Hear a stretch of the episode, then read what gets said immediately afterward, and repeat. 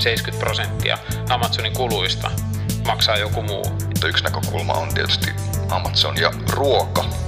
Se miksi Amazonille ylipäätään niin kuin kivijalka kauppa, mutta erityisesti ruokakauppa on niin kauhean vaikeeta, niin se on vaan jotenkin tosi vaikea ymmärtää. Meillä on vimmattu fokus asiakas, asiakaskokemukseen. Ja onko se sitten se convenience niin, niin valtava? Whole Foods oli niin kuin, varsin hyvä bisnes ja olisi varmaan on, niin kuin, huomattavasti suurempi ilman, että Amazon olisi tullut siihen väliin. Tekemisen niin tapaan way of workingiin liittyviä juttuja, kuten vaikka kun lähdetään palvelua kehittämään, niin aloitetaan ikään kuin bottom up ja ruvetaan kirjoittamaan lehdistötiedotetta, että kuinka muotoilisimme tämän. Ja kun ne tekee kuitenkin jotain, mitä Amazon ei pysty, ne myy tosi halvalla. Ja ne ei myy nopeasti, vaan ne myy hitaasti, mutta ne myy törkyhalvalla. Kaupan tila. Kaupan tila.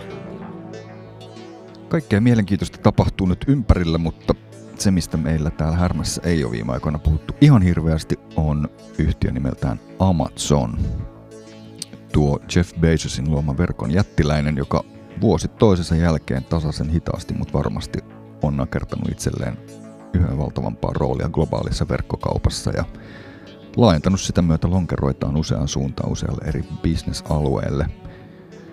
Nyt helmikuun alussa 2024 Amazon raportoi lukuja vuoden 2023 viimeiseltä vuosineljännekseltä ja millaisia lukuja ne olikaan. Minä olen Törmä Sami ja ajankohtaisia kaupan alan aiheita ja ihmisiä tässä vieressä analysoi Arhi Kivilahti, the one and only. Tervetuloa mukaan, sillä tämä on kaupan tila. No Amazon, tai Amazonin monesti aika omintakeistakin taivalta ja tapaa rakentaa bisnestä on seurattu ja benchmarkattu maailman sivu.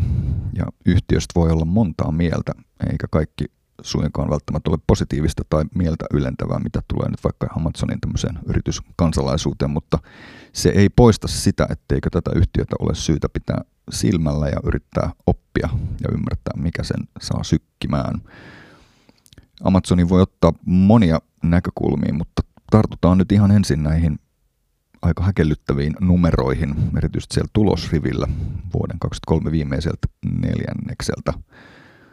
Ähm, Amazon on tullut tunnetuksi muun muassa ja monen muun asian lisäksi siitä, että, että liiketoiminnan ohjaamisessa pyörii tämmöinen luuppi, jossa bisneksestä syntyvät tuotot on välittömästi investoitu kasvuun ja palvelubisneksen kehittämiseen ja, ja muihin aluevaltauksiin.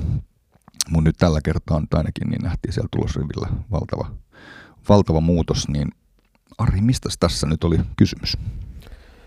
No ehkä se merkittävä asia tai ero perinteiseen Amazonissa on ollut se, että siinä missä Amazon on ehkä tietyllä tavalla niin kuin rikkonut kaikkia kaupan alan lakeja ja kasvanut hurjaa tahtia ja semmoinen ikuinen pohdinta on ollut, että no kyllä nyt kohta niin kuin näiden kasvulukujen, että, että kun katsoo 2010-luku, varsinkin ennen sitä, niin mentiin niin kuin parin 30-40 prosentin vuosikasvuissa per neljännes ja sitten ne tasaantui 20 prosenttiin, pyöri 20-30 välillä. Et se on niinku kiihdytellyt ja jarru, tai niinku maltillistanut sitä kasvuaan, Joo. mutta se on aina ollut tosi kovaa. Ja se on tietenkin johtanut siihen, että se yhtiö on niinku kasvanut hyvin, hyvin tasaisen nopeasti ja isoksi.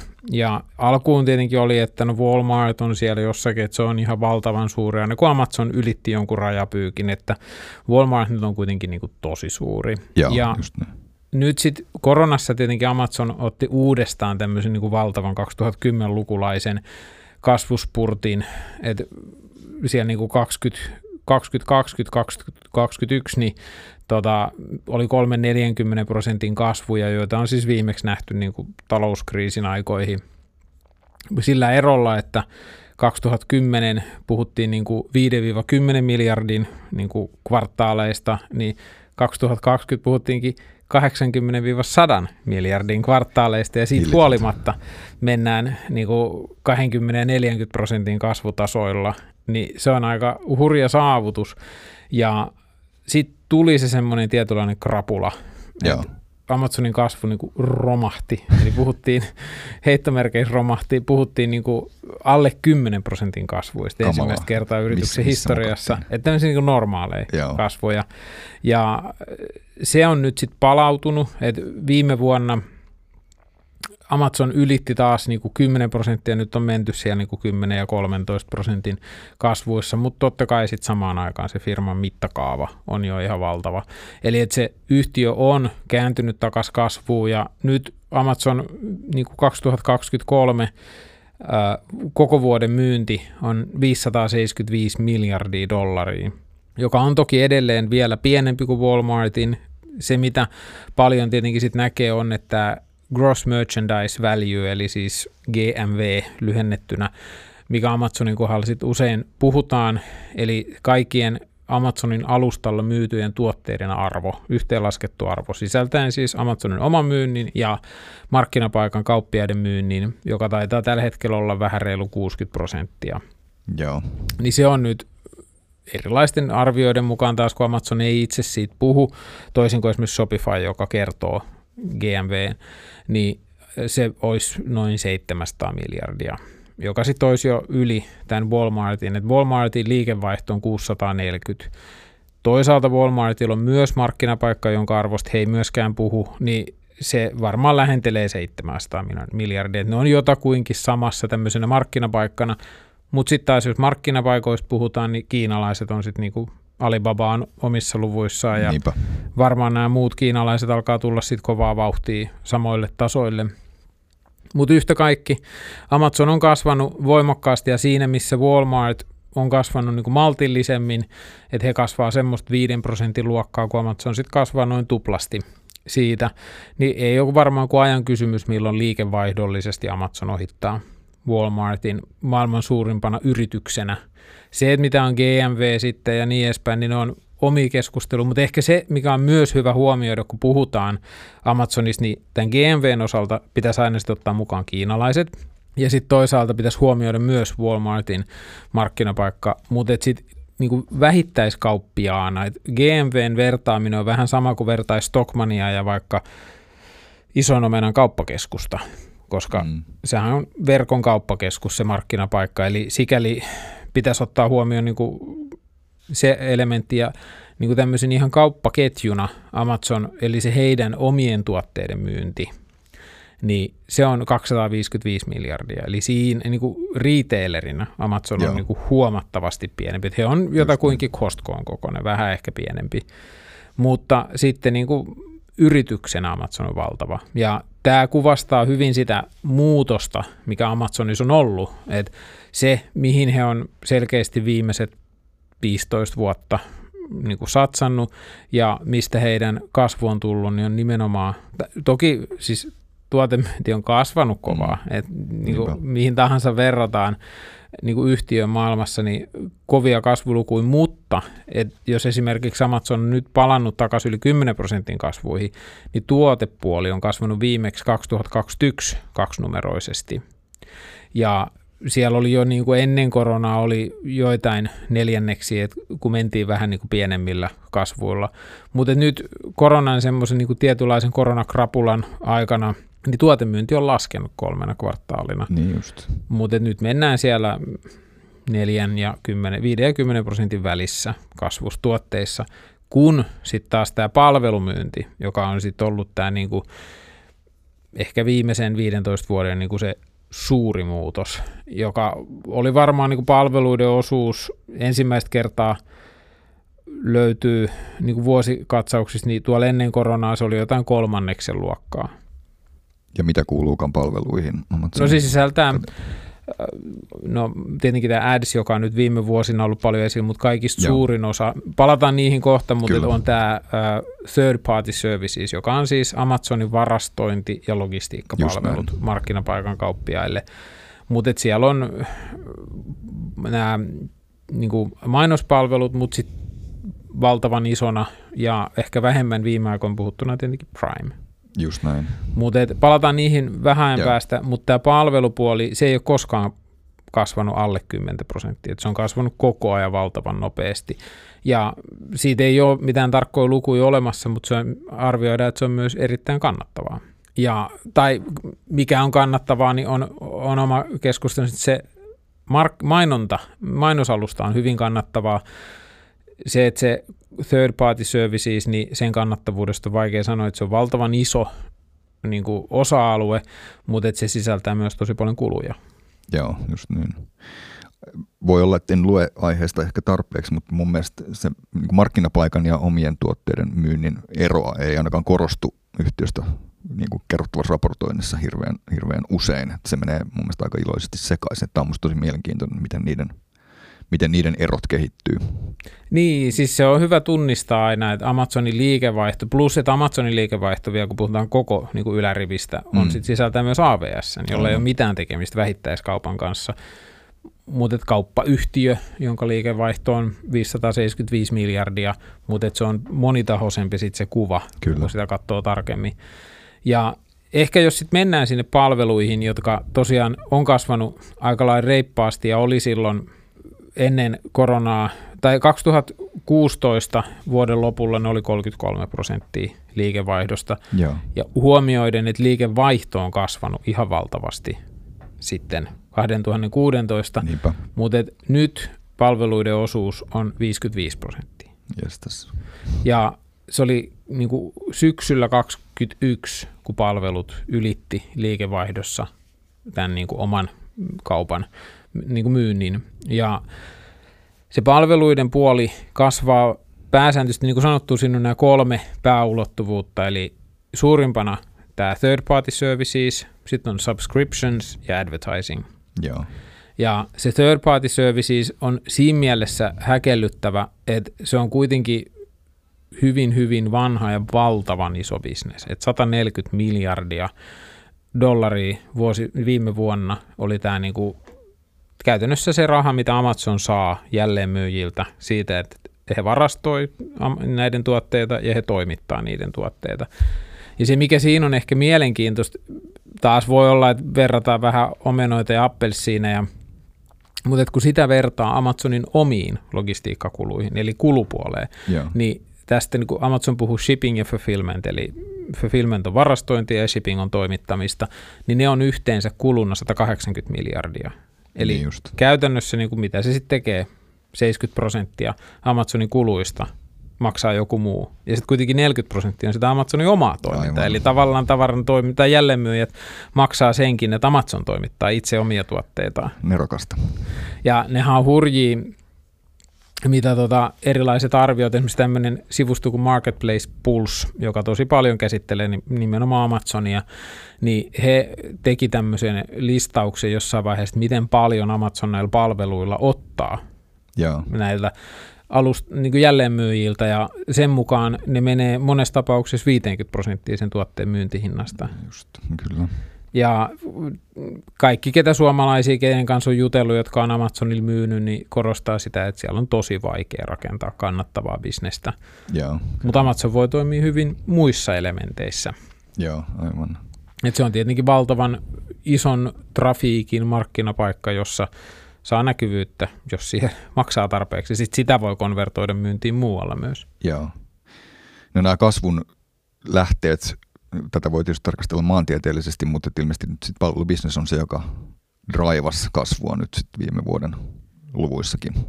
Joo, kyllä. Ja se, että jos mennään nyt tietenkin tähän ehkä eniten huomiota viime aikoina herättäneeseen, äh, ehkä niin kuin sanoisiko, että varmaan korona-aikana jossain vaiheessa tajuttiin, että hetken, että Amazon on tämmöinen mainosbisnes. Mm. Ja mm.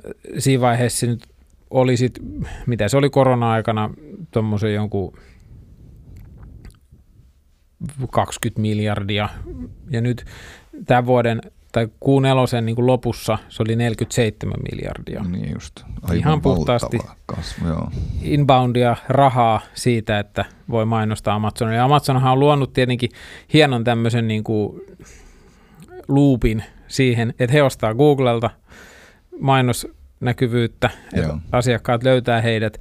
Ja sitten mitä enemmän ne laittaa Googleen rahaa, niin sitä enemmän ne saa takaisin jälleenmyyjiltä, jotka sitten mainostaa saavansa näkyvyyttä. Kyllä, ja samaan aikaan Amazonista itsestään on tietysti tullut hakukone. Kyllä, kyllä, ja siitä on toki erilaisia arvioita, että kuinka iso osa ihmisistä aloittaa Yhdysvalloissa Amazonista Googlen sijaan, ja ne on sitten eri tasoilla niin kuin luotettavia, mutta tämä mainosalusta on kasvanut käytännössä koko ajan 20 plus prosenttia vuodessa. Muutamia kvartaaleja on, milloin ei sitten ole kasvettu niin lujaa. Mutta se on tosiaan 47 miljardia ja voidaan ehkä palata siihen sen tota, niin kuin tulosvaikutukseen tuossa sitten kun myöhemmin AVS-osalta, mutta se on erittäin iso bisnes ja tällä hetkellä Amazon käyttää itse markkinointiin 44 miljardia. Niin just. Eli se sitten niinku on, on tuottaa jo enemmän.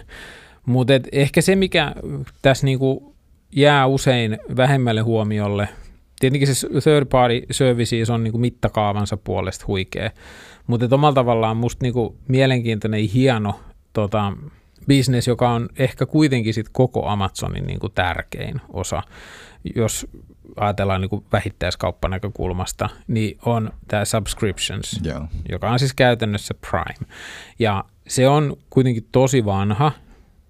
Asiakkaat maksaa, makso viime vuonna Amazonille ilman mitään sitoumuksia, eli Amazon ei tarvitse tehdä mitään saadakseen asiakkailta 40 miljardia dollaria. No. Ja se on niin kuin, että kun sitä vertaa vaikka Costcoon jäsenmaksuihin, niin ne on niin kuin muutamia miljardeja. Eli se on niin kuin ihan valtavan suuri bisnes. Joo.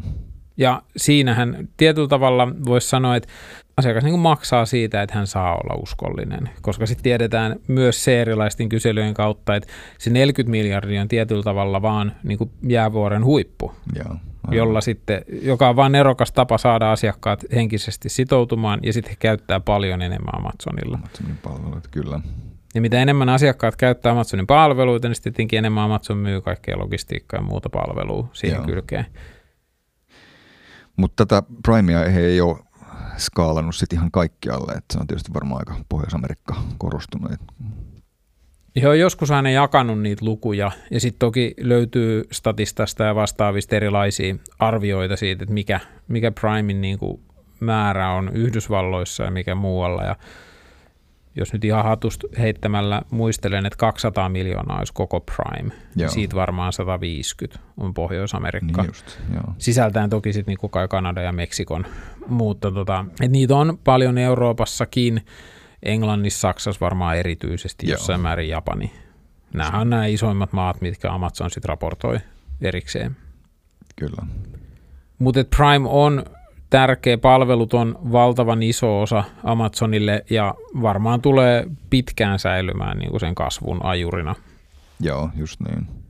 No miten sitten tämä maantieteellinen näkökulma heidän, heidän kasvuunsa, niin tota, Pohjois-Amerikka tietysti ainakin tulosmielessä ja, ja, ja siellä niin kuin ala, al, alaviivalla kasvaa kovaa, mutta miten sitten nämä laajentumiset kansainvälisesti?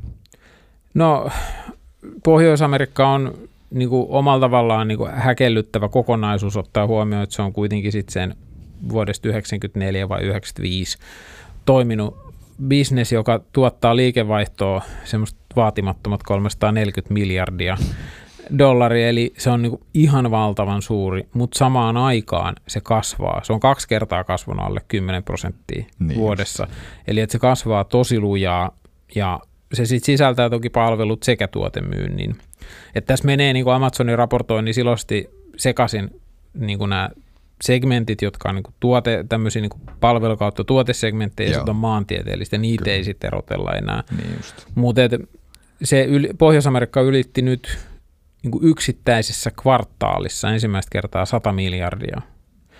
Ja ottaa huomioon, että sadalla miljardilla pääsee jo niin kuin maailman top 10 suurimman retailerin joukkoon. Joo. Eli että se, on, se on valtava bisnes ja se, mikä niin kuin Amazonista tietenkin usein unohdetaan, kun aina puhutaan, että Amazon ei tee rahaa, niin Pohjois-Amerikka on tehnyt pääsääntöisesti pois lukien sitä niin kuin koronan semmoista jälkivaihetta, niin tehnyt koko ajan tulosta. Ja nyt Pohjois-Amerikka teki viime vuonna yhteensä melkein 15 miljardia tulosta. Että kyllä maailmassa on aika vähän kauppaketjuja, ketkä tekee niin paljon. Jos LVMH on, joka nyt on niin ja näin, että onko se kauppaketju, mutta että kaupan alan yritys ja Walmart jättää pois, niin sitten ei ole enää montaa. Joo, kyllä. Mihin tämä perustuu? He tietysti puhuu tässä tulosraportissakin niin kuin oikeastaan kaikkien liiketoiminta-alueiden osalta siihen, että he, heillä on niin vimmattu fokus asiakas, asiakaskokemukseen. Ja onko se sitten se convenience niin, niin valtava, valtavan edistyksellinen heidän palveluissaan, että se, se draivaa tätä? Mihin se perustuu? Miksi asiakkaat kääntyvät heidän puoleensa? No Amazon on varsinkin Yhdysvalloissa sekä ehkä niin kuin Saksa, Englanti, niin nehän on ollut kuitenkin selkeästi ensimmäinen. Eli he on niin kuin päässyt rakentamaan markkinaa ja ei pidä väheksyä sitä, että he on ollut tosi pitkään. Joo, verkkokaupaksi heillä tulee, tulisiko tänä vuonna vai ensi vuonna 30 vuotta. Niinpä, näin tulee. Niin se on niin kuin verkkokauppiaksi, se on vaan tosi pitkä aika. Kyllä. Ja suuri osa heidän niin kuin pääverkkokilpailijoista on kuitenkin sit tullut vasta 2000-luvulla. Todennäköisesti suuri osa on tullut jopa niin kuin viimeisen 15 vuoden aikana.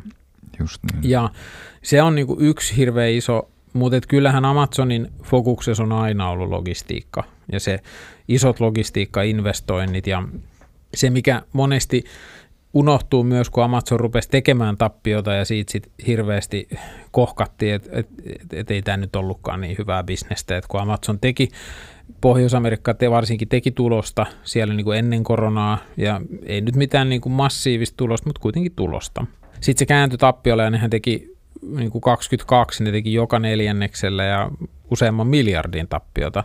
Mutta sitten samaan aikaan se, mitä unohdettiin, oli, että 21 ja 22, niin Amazon äh, niin kuin aloitti ihan siis, mikä nyt olisi oikea adjektiivi käyttää, mutta siis pysäyttävän, mykistävän tämmöisen niin kuin pääoma-investointi niin kuin prosessin, jossa he siis vuonna 2020 40 miljardia 21 61 miljardia, 22 63 miljardia investointeja niin kuin, tai niin kuin kulutti rahaa logistiikkaan erityisesti. Toki AVS näitä varmaan myös näitä keskuksia rakennettiin, mutta siis logistiikkakeskusten määrä kasvoi ihan räjähdysmäisesti. Joo. Ja se on tietenkin maksanut ihan kauheasti. Niinpä. Ja se oli myös asia, minkä se oli varmaan pitkälti myös semmoinen niin kuin Bezosin ajan mantra, että sitä, siihen satsattiin koko ajan ja se niin kuin logistiikka on kaikki kaikessa, mutta sitten kun Andy Jassy tuli, niin hän pisti jarrut, voi olla, että olisi tapahtunut joka tapauksessa, mutta tota, hän pisti jarrut sille jonkun verran suljettiin jopa näitä niin kuin rakenteilla olevia fulfillment centereitä ja se, mitä he teki myös, mistä Andy Jassy on puhunut tosi paljon viimeisen parin osavuosikatsauksen yhteydessä, on, että he siirtyi tämmöisestä niin koko maan jakelualueesta Yhdysvalloissa seitsemään alueelliseen jakelualueeseen. Okay, niin just. Ja niitä on, he on paljon varsinkin niin kuin edellisellä osavuosikatsauksella puhunut siitä, että kuinka iso osa valikoimasta itse asiassa toimitetaan sen saman alueen sisällä. Että he ei tarvitse toimittaa Kaliforniasta itärannikolle jotain surfilautaa, vaan Joo. että he pystyvät pääsääntöisesti sen täydentämään sieltä. Se oli ilmeisen suuri niin kuin sisäinen jumppa, mutta et nyt he on korostanut hirveästi sitä, että he on pystynyt samaan aikaan parantaa asiakaskokemusta, eli että onko se 65 prosenttia noista toimituksista on saman päivän toimituksia, ja se saman päivän toimittaminen on enenevässä määrin se heidän niin kuin suunta. Joo. Ja ne on rakentanut hurjasti niitä. Ja olisiko ollut, että nyt viime vuonna oli miljardi, miljardis toimitus saman päivän tämmöisestä niin kuin keskuksesta. Ja, eli että he pystyvät koko ajan parantamaan sitä, mutta sitten samaan aikaan he pystyvät pienentämään, että olisiko se ollut 45 senttiä pienenty tämä niin kuin yksikkökohtainen toimituskustannus, mutta sitten samaan aikaan paranee palvelu, niin se on aika mm. tämmöinen hyvä yhdistelmä. On kyllä. No miten sitten tietysti meitä täällä, täällä tuota, niin Härmässä kiinnostaa tämä pohjoismainen ulottuvuus heidän lonkeronsa Ruotsissa ja sä oot verrannut joskus heidän Ruotsiin tuloaan tai Ruotsiin menoaan siihen, miten he vaikka Australiassa on toimineet vuosien varrella. Ja toi heidän tavallaan niin kuin palvelukonseptin ytimessä oleva saman päivän toimitus, mutta eihän suoraan istu siihen niin kuin palvelukulttuuriin, mihin meillä on täällä totuttu, on se sitten niin kuin maantieteellisistä etäisyyksistä tai kuluista tai mistä tahansa kiinni, mutta Minkälaisia niin kuin viime aikojen uutisia siitä? No uutisointihan edelleen on niin kuin häkellyttävän pientä. Et Amazonista puhutaan ihan hirveän vähän. Kyllä. Ruotsissa, saatika Suomessa, tai siis tästä Ruotsin Amazonista. Joo. Ja he kasvattaa sitä kansainvälistä bisnestä. Se on merkittävä osa. Se kasvaa nopeammin kuin Pohjois-Amerikka yleensä, mutta tota, se on tietenkin valtavan tappiollista, että siinä missä Pohjois-Amerikka teki 15 miljardia tulosta, niin sillä tehtiin 2,5 miljardia tappiota. Mutta se, miten se sitten jakautuu, niin siitä tiedetään Englanti, Saksa, Japani ja sitten on muut. Niin he raportoi nämä itse. Kyllä, siis, kerran vuodessa. Ja Englanti ja Saksahan molemmat, mitä ne oli, reilu 30 miljardia dollaria molemmat. Ja Englannissa ja Saksassahan Amazon on Englannissa taitaa olla kolmanneksi suurin kauppaketju, eli että siellä on vain kaksi ruokakauppiasta, jotka on isompia, ja Amazon alkaa olla jo ihan samassa koko luokassa kuin Sainsbury's, eli että he on kohta Englannin Aivan. toisiksi suurin huh. kauppaketju. Et se on vähän sama kuin Suomessa sitten olisi niin kuin S-ryhmän kintereillä, tai Kyllä. keskon kintereillä, mutta tota, toki Suomen rakenne on vähän erilainen. Mutta he on niin kuin valtavan, he ei ole pelkästään suuri verkkokauppa, vaan he on yleisesti hyvin suuri kauppaketju kivijalkakauppoihin verratessa. Mutta Ruotsin osalta tiedetään suht vähän, että kerran vuodessa siellä tehdään erilaisia arvioita siitä, että paljonko Amazon Ruotsi myy. Hmm. Ja se taisi olla vuonna 2022 15 suurin verkkokauppa, eli ei vielä niin kuin mitään veret esauttavaa Joo. vahvaa kasvua, että melkein 30 prosenttia kasvua. Se, mitä tietenkin sit pystyy seurata, on erilainen verkkoliikenne ja muu. Ja sen osalta Amazon tuntuu olevan jo Ruotsin suurin ja, tai tämä Amazon.se. Niin just. Toki siihen on monta erilaista lähdettä ja jokainen tuntuu antavan vähän eri vastauksen. Mutta verkkoliikenteessä ei ole mitään hirveän suuria kasvuja. Et ne kasvaa semmoista niinku muutaman niinku yksinumeroisia prosentteja. Joo. Ja se, että sitten onko 15 miljoonaa kävijää kuukaudessa paljon vai vähän, niin, ja mitä se auttaa Amazonia, niin se on tietenkin toinen kysymys.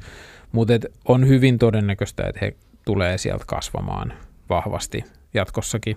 Niinpä.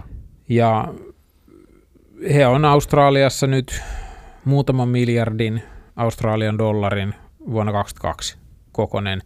Ja sillä he on, taitaa olla toiseksi suuri verkkokauppa ja kuitenkin su, suurten kivijalkaketjujen niin kuin joukossa, mutta ehkä niin kuin top 15 kivijalkaketjujen joukossa. Mutta se vastaa vähän reilu miljardia, puolitoista miljardia euroa jolla sitten taas kun vertaa Pohjoismaihin, niin Pohjoismaissa ei ole kauhean montaa puolentoista miljardin euron ketjua. Niinpä. Et Tokmanni on kai niin kuin kuitenkin suurin pieni joukos ja ne on, no nyt Dollarstoren myötä ne on yli puolitoista miljardia kai, mutta Suomen Tokmanni on se reilu, onko se 1,2 miljardia, niin Amazon olisi verrattavissa Tokmanniin. Just näin, mielenkiintoista. Ja, ja mitä uskot, että heillä on mielessä Pohjoismaiden osalta seuraavaksi? Hita, hitaasti, mutta varmasti. Primehan on Ruotsissa mun käsittääkseni ollut nyt jo vuoden verran ja varmaan se sieltä tulee kasvamaan, sitä, sitä jatketaan. Ja tota, voisi kuvitella, että jossain vaiheessa on yllättävän kauan kestänyt tämän niin kuin varastojen rakentaminen. Ilmeisesti siellä on edelleen se yksi pieni terminaali Eskilstuunassa, mutta jotenkin mä odotin, että se olisi tullut jo se isompi varasto, jolla he pystyisivät sitten Pohjoismaat palvella. Toki he pystyy Saksasta ja Puolastakin aika nopeasti palvella, mutta se saman päivän toimittaminen ei, ei onnistu.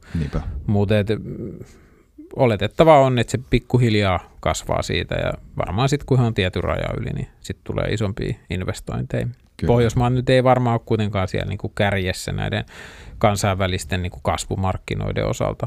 Niinpä, joo. Et ilmeisesti edelleen he siihen Intiaan satsaa, että Kiinasta Amazon joutui perääntymään. Aivan. No, en tiedä onko nyt vielä kypsä aika mennä siihen, mutta yksi näkökulma on tietysti Amazon ja ruoka. Kiinnostaa itseään kovasti ja kävin taas tässä taannoin Lontoossa ja jo ihan kokemuksen vuoksi niin astuin Amazon Fresh-nimiseen kauppaan, jossa oma, oma tilin ja luottokorttini triggeröity ja sieltä keräilin kamppeet ostoskoriin ja, tai kauppakassiin ja kävelin tyytyväisenä ulos. Aikamoinen niin kuin myymäläkonsepti sellaisenaan, mutta et miten sä näet, miten Amazon katsoo tällä hetkellä tätä niin kuin ruoan ru- ruokakauppaa ja ruoan verkkokauppaa ylipäätään? No se on kyllä niin kuin suuri mysteeri, että silloinhan niitä oli uutisointeja, että paljon Walmartin esimerkiksi arvo tippui sinä päivänä, kun Amazon osti Whole Foodsia, ne oli ihan siis käsittämättömiä miljardimääriä. Ja koska olikaan Whole Foods yritysosto tapahtui? Jos ihan väärin muistan, niin 2013, eli 11 Joo, vuotta sitten. Just. Ja Whole Foodsin myynti on käytännössä flättiä ollut sen jälkeen, Joo. kun kaikkien muiden on kasvanut voimakkaasti. Ja se, niin kuin, se miksi Amazonille ylipäätään niin kuin kivijalka kauppa, mutta erityisesti ruokakauppa on niin kauhean vaikeaa, niin se on vaan jotenkin tosi vaikea ymmärtää. Et Amazon on, to, se on toki ymmärrettävää tämä tämmöinen niin akateemisessa maailmassa, mä muistan tämmöisen teorian niin kuin polkuriippuvuus, että se mistä yritys tulee mm. menestyneeksi, se määrittää sitä, miten he menestyy jatkossa.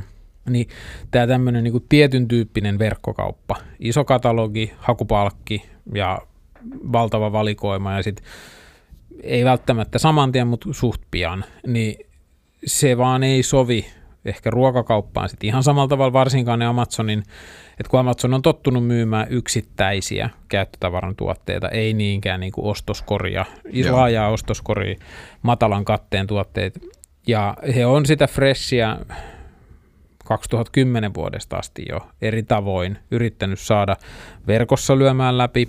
Se ei oikein koskaan onnistunut. No sitten he osti Whole Foodsin, se oli sitten ihan katastrofi. Ja sen jälkeen he on nyt sitten tehnyt näitä, no heillä oli erilaisia näitä neljän tähden myymälöitä ja kirjakauppoja ja jos mä en ihan väärin, kirjakaupat saattaa vielä olla, mutta kaikki muut on suljettu. Niin just. Ja sitten tämä Fresh on yksi, ilmeisesti Amazonin historian suurin investointi on ollut tämä niin kassaton kauppa. Okay. Ja siihen on mennyt niin kuin siis ihan mykistävät määrät rahaa. Ja se, mitä se on sitten tuonut Amazonille, on hyvin, miten sanoisi, epäselvää. Mm, ja joo. ilmeisesti jossain oli just, että NRF Amazonille kai oliko siellä kaksi vai kolme standia. Että yksi oli sitten, että he myi tätä niin kuin Amazon Go-konseptia erilaisille ketjuille, mutta ei se ole niin kuin mitenkään merkittävästi niin kuin lentänyt. Amazon Fresh sitä kehitetään, mutta et ei se ole mitenkään mainittavasti lyönyt läpi Yhdysvalloissa. Joo. Ja varsinkin se, että ottaen huomioon, että kuitenkin ruoaverkkokaupassa, ei niinkään Yhdysvalloissa, mutta Euroopassa on aika hyviä toimijoita. Niinpä. Kuten Oda, kuten Picnic, Okadoki on monella tapaa ihan hyvä toimija ja merkittävä, niin Amazonhan olisi voinut hyvin ostaa jonkun tällaisen.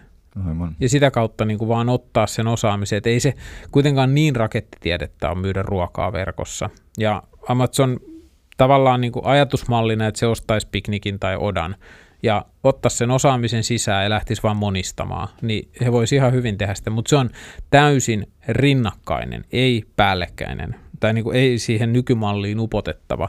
Pointti. Ja se varmaan on sitten vaan semmoinen, että heillä on ehkä liian vahva semmoinen, että he pystyy tehdä tämän itse. Joo no voiko sanoa, tai onko word on the street sitten, että he on sen Whole Foodsin tavallaan oman kasvutrakin vähän niin kuin sössinyt tässä matkan varrella, että sillä olisi ollut paljon enemmän potentiaalia sillä konseptilla. Aivan hirveästi enemmän. Että kyllähän Whole Foods kuitenkin kasvoi 2000-luvulla hyvin ja oli selkeästi löytänyt sen oman, oman aika kapeen, nyt yhden prosentin markkinasta Joo. niissin. Heillä oli vähän niin kuin haasteet sen kasvun kanssa, sitten siellä oli mun mielestä joku aktivisti-investori tai joku vastaava, joka sitten toi hämmennystä sinne, joka sitten sai aikaan sen, että John Mackie oli valmis myymään Amazonille. Just. Mutta tota, Whole Foods oli niinku varsin hyvä bisnes ja olisi varmaan niinku huomattavasti suurempi ilman, että Amazon olisi tullut siihen väliin. Ja tietyllä tavalla halvaannuttanut sen kehityksen. Niinpä, joo. Mites muuten Amazon ylipäätään muuten yritysostorintama on tietysti kuuluisa Washington Post-yrityskauppa, joka nyt ei liity suoraan tähän, mutta että he, heillä on ilmeisesti aika paljon tämä sentimentti mantra, että itse, itse kehitetään sen sijaan, että yritysostoilla Joo, että mun mielestä ehkä se Whole Foods on enemmänkin tämmöinen, sanoisiko niin kuin poikkeus, että lähinnähän nämä yritysostot, mitä sitä aikaisemmin on ollut isoimmat, jos jätetään nämä logistiikkaa esimerkiksi liittyen, jossa on ostettu ihan vain tiettyä kyvykkyyttä, niin kuin kiva kiva robotit. Joo. Mutta tota, lähinnä tulee mieleen siis Zappos ja sitten tämä Quidsy, mm. joka oli, oliko se diapers.com. Niin nehän on ollut, varsinkin jos lukee sitä Brad Stonein kirjaa, niin sanoo Amazon asiakaskeskeisyydestä mitä hyvänsä, niin se on ollut hyvin kilpailijakeskeinen toimintamalli. Eli että he on huomannut, että vaipoissa ja kengissä on tullut hankala kilpailija, joka on kasvanut lujaa, ja sitten he on lähtenyt, yrittänyt kilpailla sen kanssa, mutta se on pärjännyt niin kuin Amazonin rinnalla. Joo. Sitten on lähtenyt painaa hintaa niin kuin tappiolla, jotta ne on saanut sen niin kuin pysähtymään, ja sitten he on ostanut sen pois. Just niin. Ja nyt näitä Zapposista ei ole kuulunut mitään. Aivan. Niin se on niin kuin vahvasti mun mielestä se suunta ollut, että he on enemmän ostanut vaan hankalia kilpailijoita pois. Just näin.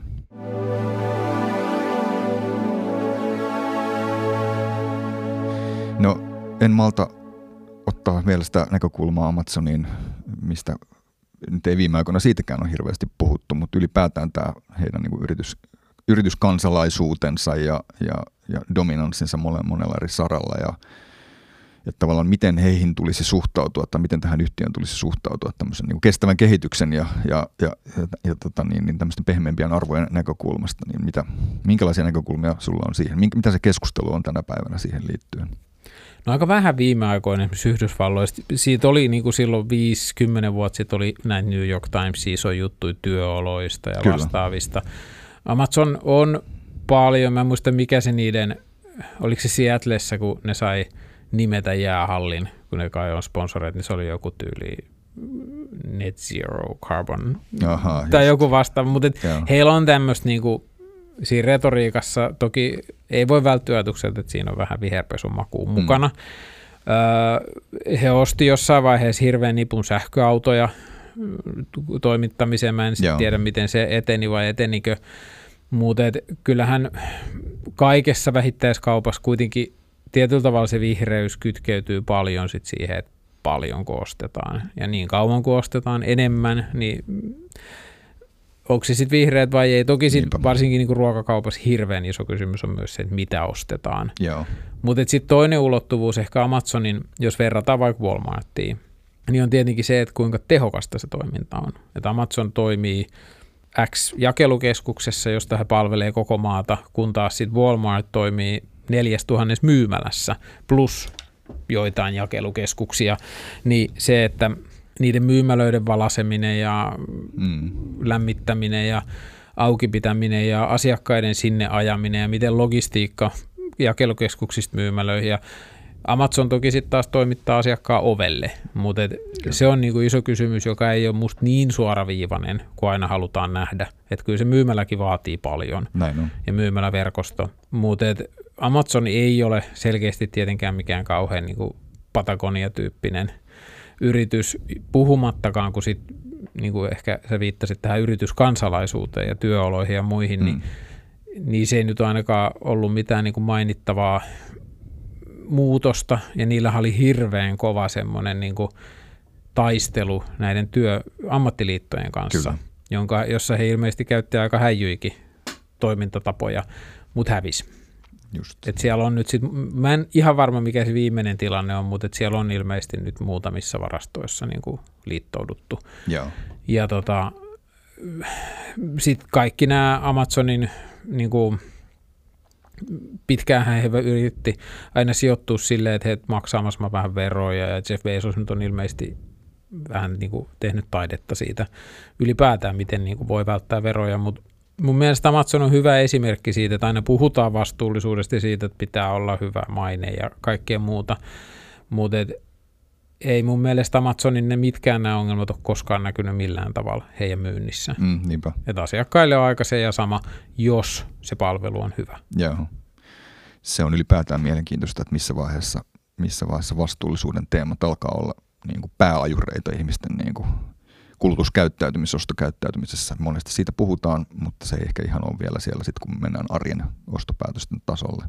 Varmaan sitten, jos on niin kuin kaksi heittomerkeissä yhtä hyvää, koska mm, eh, kaksi ei ole yht, niin kuin samanlaisia, niin varmaan sitten siinä vaiheessa voi olla, että niin kuin jos löytyy yhtä hyviä, niin sitten se on semmoinen, joka kääntää Niinpä. sen vaan. Kyllä.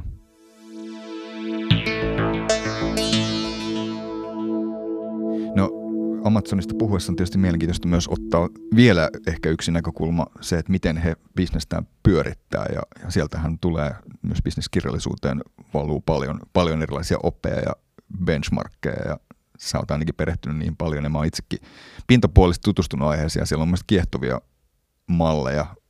Kuinka paljon niitä siellä arjessa käytetään, en, en osaa siihen ottaa kantaa, mutta ainakin ne näyttää olevan semmoisia voimakkaita tekemisen niin kuin tapaan way of workingiin liittyviä juttuja, kuten vaikka, että kun lähdetään palvelua kehittämään, niin aloitetaan ikään kuin bottom up ja ruvetaan kirjoittamaan lehdistötiedotetta, että kuinka muotoilisimme tämän siten, että se on erottuva ja sillä on niin kuin strateginen kilpailuetu ja miten, miten, se, miten se formuloidaan siten, että siitä tulee mielenkiintoinen asiakaskokemusta nostettava palvelu ja, ja sitten lähdetään sen perusteella. Kun se on saatu aikaan, niin sitten sen pohjalta lähdetään kehittämään oikeita ominaisuuksia korostava palvelu ja näin poispäin. Minkälaisia niin kuin, toimintatapoja tai malleja sulla on päällimmäisenä mielessä siitä, mistä Amazon on tunnettu? Mitkä on poikkeavia, poikkeavia verrattuna niin kuin valtavirtaan? No tietenkin on hyvä heti alkuun tunnustaa, että mä en ole päivääkään työskennellyt Amazon, mm. mä en tiedä mitä se käytännön todellisuus heillä on, mutta kyllä ehkä kaksi semmoista niin kuin leimallisesti erottavaa, jotka voi jossain määrin paljon olla vaikuttanut myös tähän niin kuin hyvin voimakkaaseen kasvuun. Ja ehkä osittain voi löytyä myös taustalta siihen, miksi se Whole Foods esimerkiksi on sit, ja koko ruokakauppa on niin kuin hitsannut niin pahasti kiinni.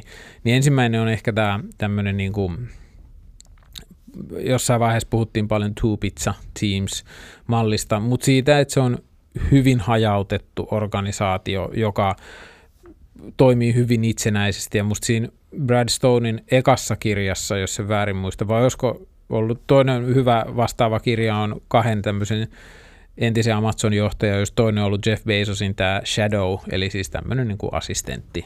Joo. Niin tota, mutta molemmissa kuvataan sitä, että jossain vaiheessa, kun se firma rupesi kasvamaan, niin ne huomasivat hetkin, että mitä enemmän me kasvetaan, sitä hitaammaksi tämä yritys muuttuu. Ja siellä oli varsinkin joku tämmöinen IT-järjestelmä, joka oli vielä nimetty sen Amazon joen leveimmän kohan mukaan, niin tota, joka sitten muodostui tämmöiseksi niin tosi suureksi Joo. pullonkaulaksi. Ja sitten toinen oli tietenkin palaverikäytännöt. Kyllä. Mitä enemmän sulla on porukkaa, niin sitä useampaa sun pitää informoida. Ja siinä hyvin kuvataan, että kuinka Bezos ymmärsi, että hetkinen, että me ollaan koko ajan nyt lisätty kommunikointia, kun meillä porukka kasvaa ja tulee enemmän tahoja, kenelle kommunikoida. Että se olennainen juttu on, että meidän pitää poistaa se kommunikointi. Että ei se ole se lisääminen, niin vaan se on, kommunikointi itsessään on se ongelma, koska pitää viiden sijaan viidelle toista ja kohta viidelle kymmenelle kommunikoida. Niin eihän siinä ole muuta tekemistä näin kuin kommunikoida. Ja siitä tuli se ajatusmaailma, että he puhuu niin kuin tämmöisestä API-organisaatiosta, että kaikkeen on suora rajapinta ja he kuka tahansa voi päästä mihin tahansa järjestelmään käsiksi ja rakentaa siitä itse, tee se itse mallilla, mitä ikinä tarvii. Että ei tarvitse tilata jostain ITstä Joo. jotain asiaa, vaan että kuka tahansa voi, ja siitä niin kuin itse järjestelmästä tai osasta organisaatiota ei saa tulla se pullonkaula. Ja se ajatus siinä Two Pizza-tiimissä tietenkin on, että jokainen tiimi on sen kokoinen, että kahdella isolla pizzalla se voi ruokkia. Se oli kai kymmenen ihmistä suurin niin piirtein, niin mitä siinä tiimissä saa olla. Ja siinä pitää olla aina A, ää, niin kuin moniosaajia, eli että mitä tahansa tarvitaan sitten markkinointia tai koodaamista tai mitä ikinä osaa organisaatiossa tarvitaan, niin ne kaikki löytyy siitä tiimistä, jotta sen ei tarvitse taas kerran pyytää apua jostakin. Niin. Ja sitten toinen, mikä on hirveän keskeinen – mikä nousee mun mielestä siinä, no jossain näistä kirjoista nousee vahvasti esiin tämmöisen niin kuin tarinan kautta yhdestä niin kuin Bezosin S-team, eli se ylinjohtoryhmä kokouksesta. Siinä kerrotaan hyvin tämmöinen niin kuin anekdootti siitä, kuinka Bezos pysäytti yhden johtajan tarinan, kun joku projekti oli myöhässä, ja se kysyi, että kuka on ylin ihminen, jolla on päätöksentekovalta tähän asiaan. Ja sitten tämä kaveri, joka oli hyvin korkea johtaja, sanoi, no, no minä kai. Niin mm sitten se rupesi kysyä, että kuinka paljon sä käytät aikaa tähän? No, 10 prosenttia ajastani. Joo. Niin sit siitä kautta se niin kuin kuvattiin, ja Bezos kuvasi siinä hyvin sen, että itse asiassa sä oot se ongelma. Eli että se, että niin kuin jokaisella niin kuin tiimillä täytyy olla sellainen ihminen, jolla on täyspäätäntävalta siihen asiaan. Että hän, hänen ei tarvitse hakea lupaa jostakin ylempää. Niin. Ja sitä kautta niin kuin, niin tiimit on tietenkin sit pääsee hirveäseen vauhtiin, kun he ei ole riippuvaisia niin ei johtajista eikä järjestelmistä, vaan he toimii tietyllä tavalla vähän niin kuin startupin kaltaisesti ison Joo. organisaation sisällä. Toki se, mikä on hyvä tunnistaa, että tuossa sitten taas kun edellisestä Amazonista, eli Sears Roebuckista luin aikanaan yhtä kirjaa, niin se oli myös hyvin hajautettu organisaatio. Se oli kylläkin enemmän ö, maantieteellisesti hajautettu kuin sitten taas funktioiden kautta. Niin. Mutta se loi myös valtavasti sit ongelmia ennen pitkään, kun niistä hajautetuista tosista tuli sitten tosi isoja. Mutta Amazonin tapauksessa mä oletan, että se pyörii enemmän projektien ja tällaisten niin kuin toimintojen ympärillä, Kyllä. ja ne hajautuu koko ajan uudestaan, että ne ei ole staattisia tiimejä. Mutta poikkitieteellisesti orientoituneet tiimit, jotka pystyy autonomisesti toimimaan, hajautettu organisaatio. Ja se tietysti varmaan tarkoittaa, että tupla efforttia tapahtuu eri puolilla organisaatiota, mutta se, se on ok sen tehokkuuden, tota, sen tarjoaman tehokkuuden sitten myötä. Nimenomaan, ja mä luulen, että tämä on se syy, miksi se niinku ulospäin näyttää, että ne on sekoillut ihan joka suuntaan ruokakaupassa. Että on niinku Joo. jos jonkun näköistä, koska he tietyllä tavalla, se Bezos on siitä monessa yhteydessä puhunut, että verrannut baseballiin, jossa sä niinku voit lyödä vaan home runin ja sitten se on niinku maksimi, mutta liike-elämässä voit lyödä vaikka kuinka monta kertaa huti, mutta jos sä saat kerran semmoisen niinku super home runin, niin se ei ole, mä en tiedä paljon juoksuja sit home runista saa, mutta tota, se ei ole niinku kolme juoksua, vaan se voi olla 300. Just niin. Et siinä ei ole niinku mitään ylärajaa, niin sen takia on parempi ampua mahdollisimman paljon pieniä niinku laukauksia ja katsoa, että mistä lähtee vetämään niin kokonaisuus ja sitten siihen satsata koko ajan lisää. Joo. Mutta tota, et se, on, se on hirveän keskeinen osa Amazonia, mutta sitten toinen näihin liittyvä, ja ehkä vielä jos vähän peruttaa, niin yhdessä viime aikoina tehdyssä haastattelussa Bezos puhui siitä, että mitä hän on niin kuin Amazonin jälkeen nyt tähän Blue Originiin yrittää tuoda, jotenkin hän sen niin kuin kuvasi, että siitä tulisi niin kuin nopein mahdollinen organisaatio, ja et nimenomaan vielä niin kuin vahvistaa tätä tämmöistä niin kuin nopeutta ja Joo. suoraviivaisuutta, mutta siinähän nimenomaan lähinnä, mikä jäi mieleen, hän korosti sitä omaa rooliaan. Että hänestä hirveän herkästi tulee se, mikä hän kuvasi sitä, joku tämmöinen niin päähidaste. Mm. Eli et kun aina asiat menee johtajan pöydälle ja johtajan pitää päättää, mikä on monella tapaa, kun mietitään niin kuin tämmöistä bisniskirjallisuuden niin kuin halua nostaa tämmöisiä superhahmoja, oli ne Elon Muskeja tai Steve Jobseja, niin he helposti johtaa siihen, että sellaiset hahmot sit niin kuin pysäyttää sen kehityksen. Kyllä. Niin sitähän nyt selkeästi korosti, että niiden tiimien pitää päästä itse tekemään päätöksiään. Niin. Mutta ehkä se, mikä on toinen sitten tämmöinen näihin liittyvä, hyvin keskeinen, ja tämä on niinku valtava iso ero perinteiseen organisaatioon, kun miettii, mitä nyt äsken puhuttiin. Mutta sitten toinen ehkä vielä henkisesti ainakin suurempi ero hyvässä ja pahassa varmaan työntekijöille on tämä heidän tapa, että ei yleensäkin vältetään kokouksia. Kyllä. Kokous on aina pahasta, mutta jos niitä tehdään, niin ei yhtään kalvoa Nimenomaan. Ei pelkästään se, mä en muista miksi sitä memoa nyt kutsutaan, mutta et se on kai onko se viisi sivua vai kuinka Niin, pitkä se saa olla. laadittu Kyllä. teksti.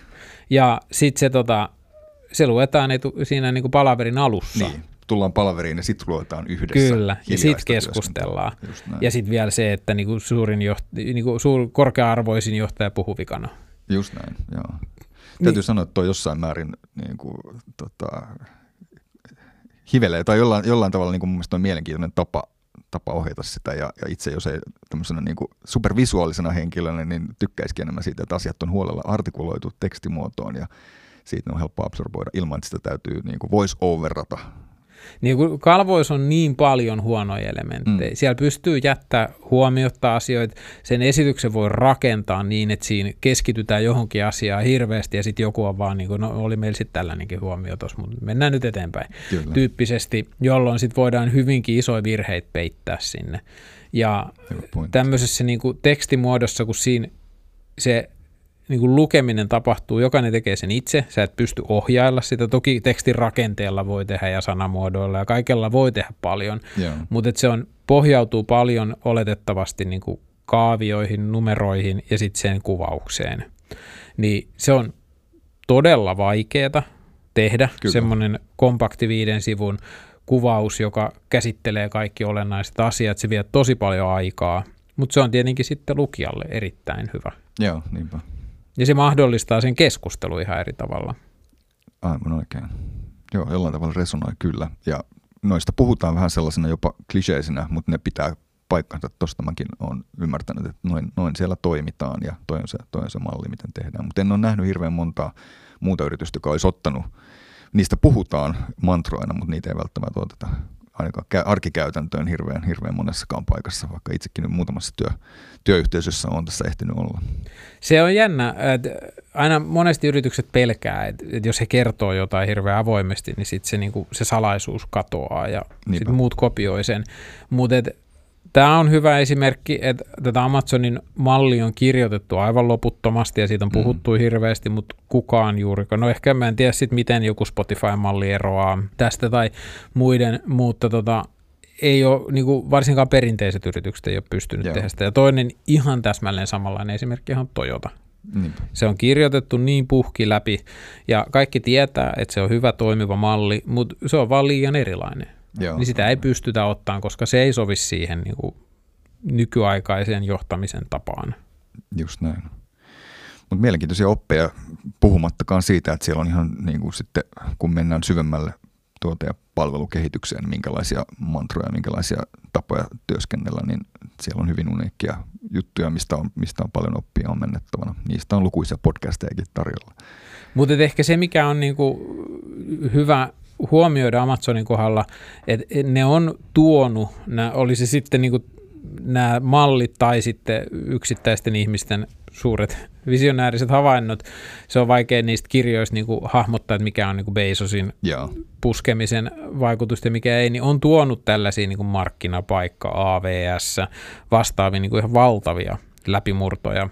Aika vähän on ollut ehkä nyt viime aikoina niin kuin tämmöisiä ihan valtavia niin kuin isoja läpimurtoja. Ruokahan oli tosi pitkään se iso juttu, mitä he rakensi ja rakensi. Joo. Ei lyönyt, mutta tietenkin sitten ads on AVS rinnalle nyt kasvanut tämmöiseksi, niin kuin, mutta toki se on niin kuin osana sitä markkinapaikkaa, että sinällään paljon inkrementaalisempi kuin markkinapaikka muutoksena. Mutta on se, se on vielä ehkä, jos siihen adsiin sinällään palaa, että se 47 miljardia, mitä se tekee liikevaihtona – niin nythän on paljon spekuloitu sitä, että, että se tuottaisi enemmän rahaa kuin AVS. Niin just, on niin pitkällä. AVS tekee 25 miljardia vähän vajaa Joo. tulosta ja se on 30 pinnan niin kuin liiketulosmarginaalilla ja itse asiassa Pohjois-Amerikka kasvaa jo kovempaa kuin AVS, mikä on niin kuin itsessään aika mielenkiintoinen on yhtälö. Mutta et se, että jos ads tekisi vähän reilu 50 pinnan katteella liiketulosta – niin se tuottaisi enemmän rahaa kuin AVS. Mm. Paljonhan on erilaisia arvioita, että Facebook ja Google mainosalustat tekisi 6-70 pinnaa marginaalia. Jos se pitää paikkaansa ja jos ads on samaa tasoa, niin silloinhan se tekee selvästi enemmän Kyllä. kuin AVS. Eli se on noussut sinne maailman, maailman suurten, suurten mainos, mainosalustojen joukkoon ja kilpailee niistä rahoista merkittävässä osassa. Niin on, ja selkeästi se, että kun siitä, sekin paljon oli ennen vanhaa puhetta, että Amazon ei tee tulosta, no mm. sitten Amazon rupesi tekemään tulosta, no mutta se on vaan se AVS, että ei verkkokaupalla voi tehdä rahaa. Niin. Ja nyt on sitten niin kuin, voi sanoa, että kyllä verkkokaupallakin voi tehdä rahaa, ja selkeästi sitten taas verkkokauppa on palautumassa niin kuin Amazonin suurimmaksi Just näin. tuottojen lähteeksi. Aivan kaupan media on tietysti ylipäätään mielenkiintoinen ala tai aihepiiri, josta voitaisiin tehdä varmaan ihan oma jaksonsa tässä tulevina, tulevina viikkoina ja kuukausina, mutta tämä tietysti sivuaa sitä. Mitäs muuta me nyt unohdettiin käsitellä, mitä Amazoniin tulee, mistä olisi syytä vielä puhua? Aika monta näkökulmaa on jo ehditty ottaa tässä. Niin ei tässä hirveästi tule mieleen ehkä se ruoka ja sitten Ruotsi on nämä niin keskeiset niin Suomen näkökulmasta, mistä on hyvä puhua.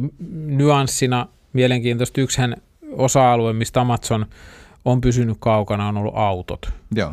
Ja nythän Amazon on, oliko se Hyundain kanssa lähtenyt tämmöiseen, että he myy Hyundain autoja netissä.